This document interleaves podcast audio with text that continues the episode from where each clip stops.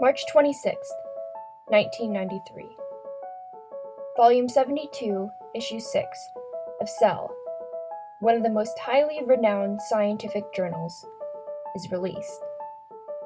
And in it, a beacon of hope for hundreds of thousands of people around the world suffering from Huntington's disease.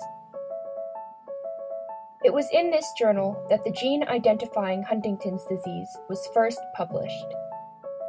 Many thought that things would be smooth sailing from then on out, that knowing the gene would pave the way for targeted treatments and even cures for Huntington's. And this information has led to remarkable advances in our knowledge about Huntington's disease. Advances that we should be very hopeful about. But if you asked a scientist from 1993 where they thought we would be with this in 2019, I don't think this is what they would have had in mind.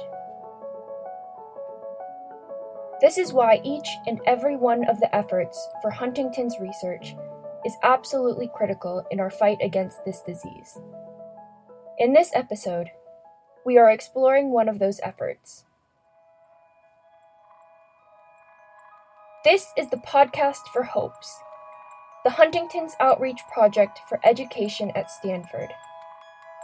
In each episode, we'll share stories that shed light on the history and current issues in Huntington's research.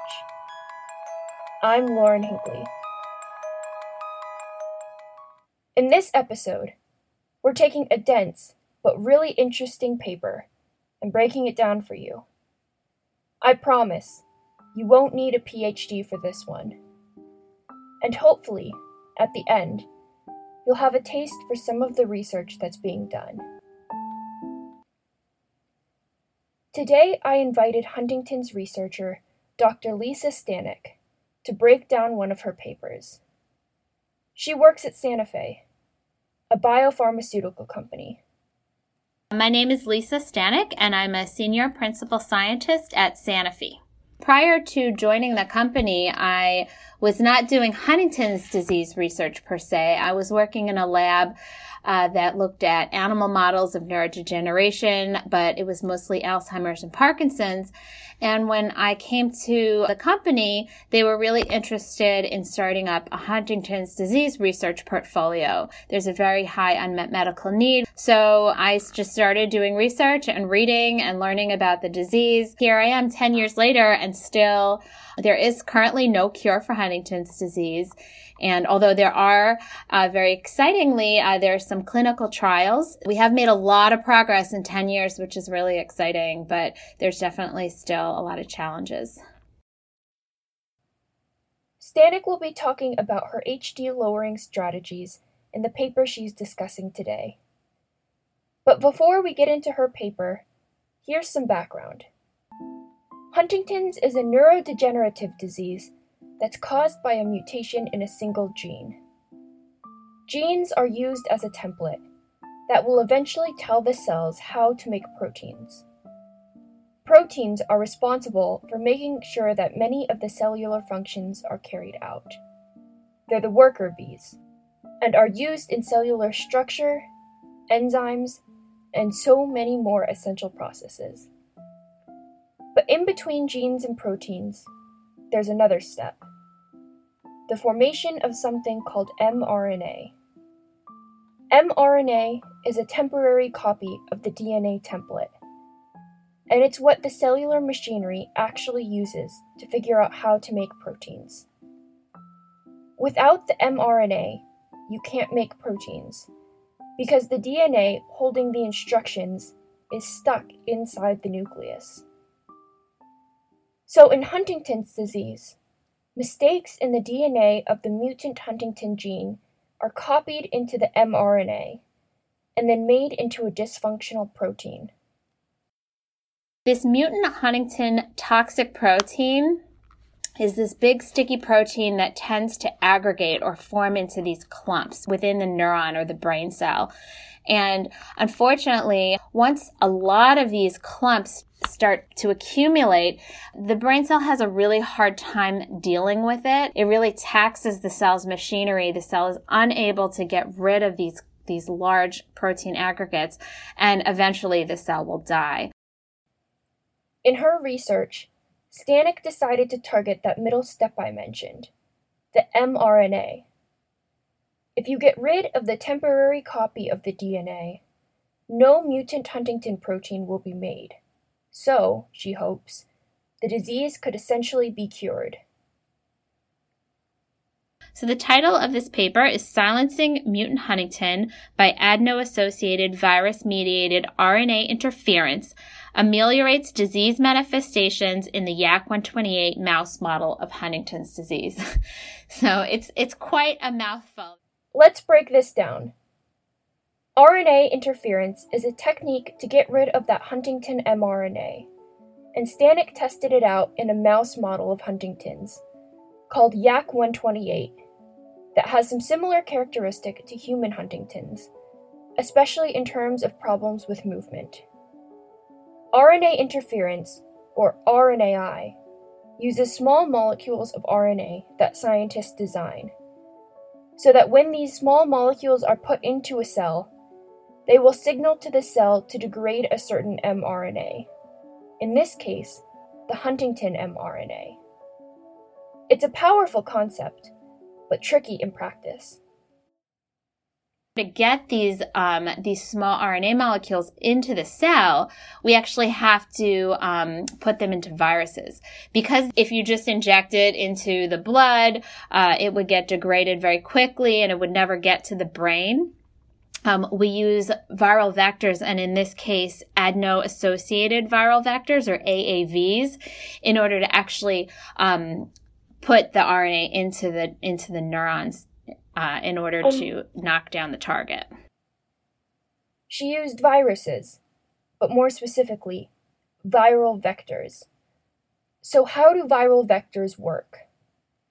Viral vectors are unique in that we actually take viruses and we re-engineer them. We take out the, the, the viral genes that actually would make you sick. Um, and instead we replace them with, um, with genes that allow these viruses to infect cells and deliver specific cargo. Specific cargo, like the molecules needed for RNA interference. But before Stanek could even test whether the disease could be cured in mice, she had to figure out how to get the vectors into the brain. The mouse is put in a frame where their head is fixed, and then we injected mice directly into the striatum. So the striatum is a brain area that is heavily involved in motor control, and it is the area that is very severely degenerated in Huntington's disease.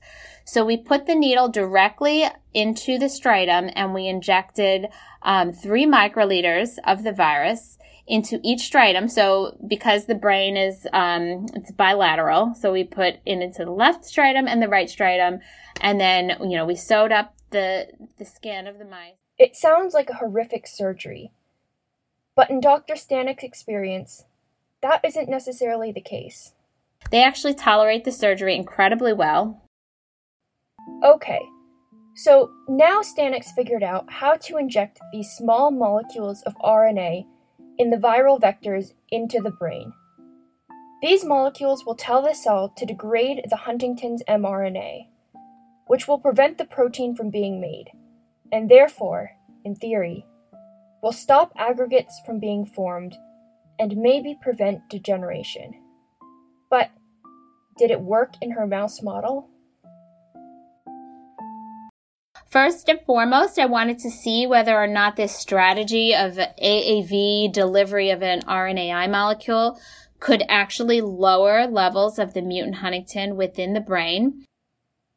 She tested the different sequences and figured out the best one by analyzing the levels of mutant Huntington in the brain. And she found that her technique did lower the level of mutant Huntington protein. And then we wanted to see how much it would lower the Huntington. And then finally, whether or not it would have any effect on the disease pathology or um, disease progression in the mouse model. By treating with RNAi, could Stanek prevent the mice from developing Huntington's symptoms? First was a test of their motor abilities, called the rotarod test. Mice are put on a rotating rod and tested for how well they stay on. The mouse model for Huntington's disease is not good at this test. They're falling off quickly, they, they have a very difficult time uh, performing the task. But the wild type mice, the mice that are normal and do not have the Huntington's disease, they do great. They can stay on the rod for a really long time. It's not difficult for them. Um, but what we started to see is that the animals treated with our AAV RNAi looked almost like the wild type counterparts.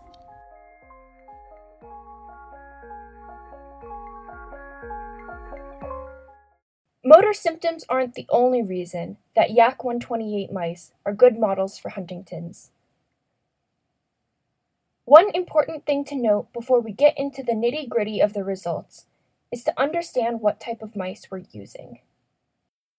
I actually chose to use the Yak 128 mice, which are a full length mouse model of the disease, meaning that scientists took the entire human Huntington's gene and stuck that entire gene into the mouse genome.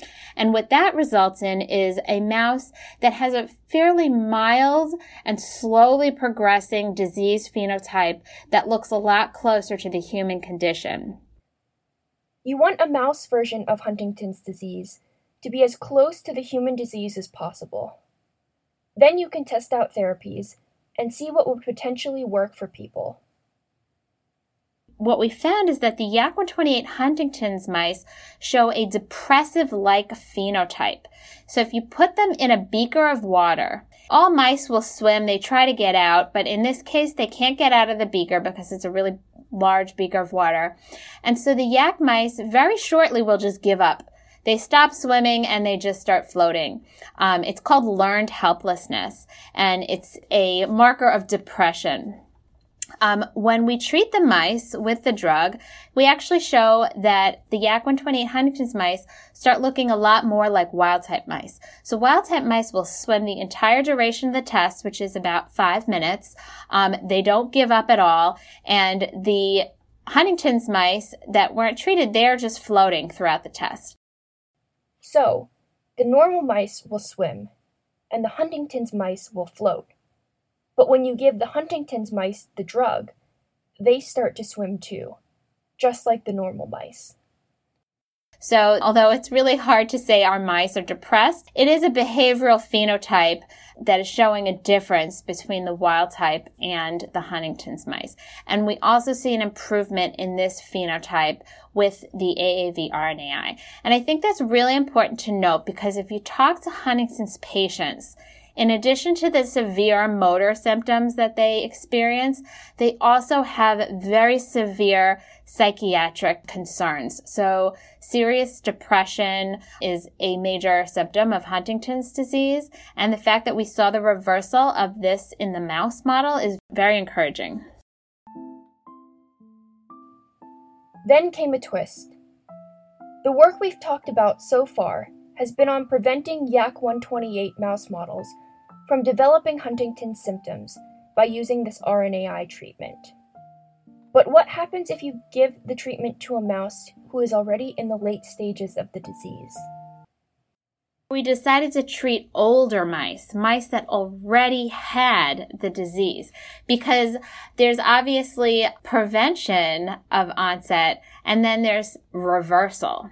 So in, in the study in figure six, we actually wanted to see what would happen if we injected old mice that were already sick and already had Huntington symptoms. And the fascinating thing that I really didn't expect to see is that we can actually make these mice better. So mice that already had a rotarod deficit, when we inject them with the vector and test them, let's see, it was several months later, we saw that the animals did um, improve significantly. So that suggests that if the brain cells are still there, even if they're dysfunctional, we can actually revive them and bring them back to normal functioning. A drug that can prevent the onset of symptoms and treat those already present? Is it too good to be true? The caveat there, so that's extremely exciting, but you have to remember that we're dealing with mice. And mice do not experience the severe amounts of neurodegeneration that a patient does. So we would never advocate that cells that are dead would come back to life. Once a cell is gone, it's gone. So obviously in a very late stage Huntington's patient, they just don't have a lot of brain cells there. There would be nothing to inject. However, if the cells are there, but they're not doing well, they're very sick, they're, you know, full of aggregates, this particular therapeutic strategy, we believe, would be able to restore a more baseline or, you know, normal biochemical functioning. Stanek does have some cautions about interpreting the data. These studies that I described today were performed in mice, and the brain of a mouse is 1,000 times smaller than the brain of a human. So, in order to translate this therapeutic strategy to a human patient, we need to scale up quite a bit.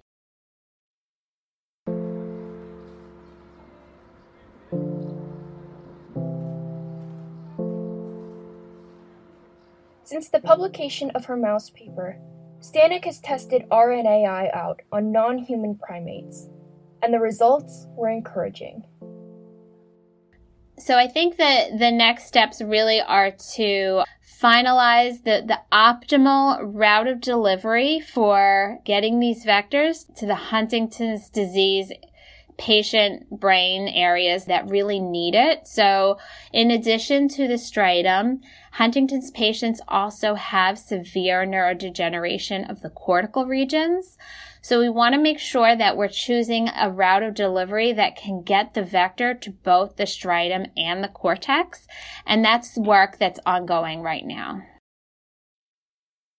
It's easy to get very excited when you see um, data in an animal model, especially data that's really compelling and suggests, you know, you've cured the mice. But scientists have also been burned by that before. There's a lot of drugs that can cure Alzheimer's disease in mice or cancer in mice. Yet to date, we still don't have therapies for some of these diseases. So I think it's important to understand that this is a major step forward in Huntington's disease drug development, but appreciate that there is a ways to go between treating a mouse and treating a human patient.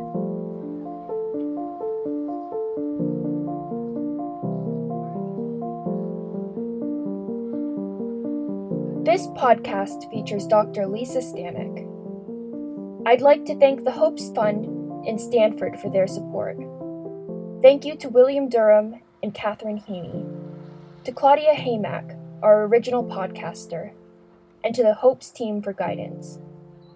I'm Lauren Hinkley.